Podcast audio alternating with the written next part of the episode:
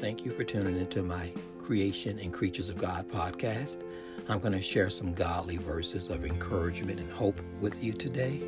My first verse is Colossians chapter 1 verse 27. To them God has chosen to make known among the Gentiles the glorious riches of this mystery which is Christ in you, the hope of glory.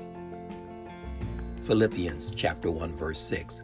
Being confident of this that he who began a good work in you will carry it on to completion until the day of Christ Jesus. 1 Peter chapter 5 verse 10.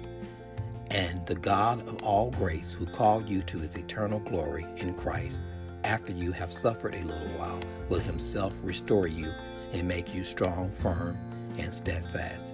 This concludes my three godly encouraging verses on hope. God bless and take care everyone.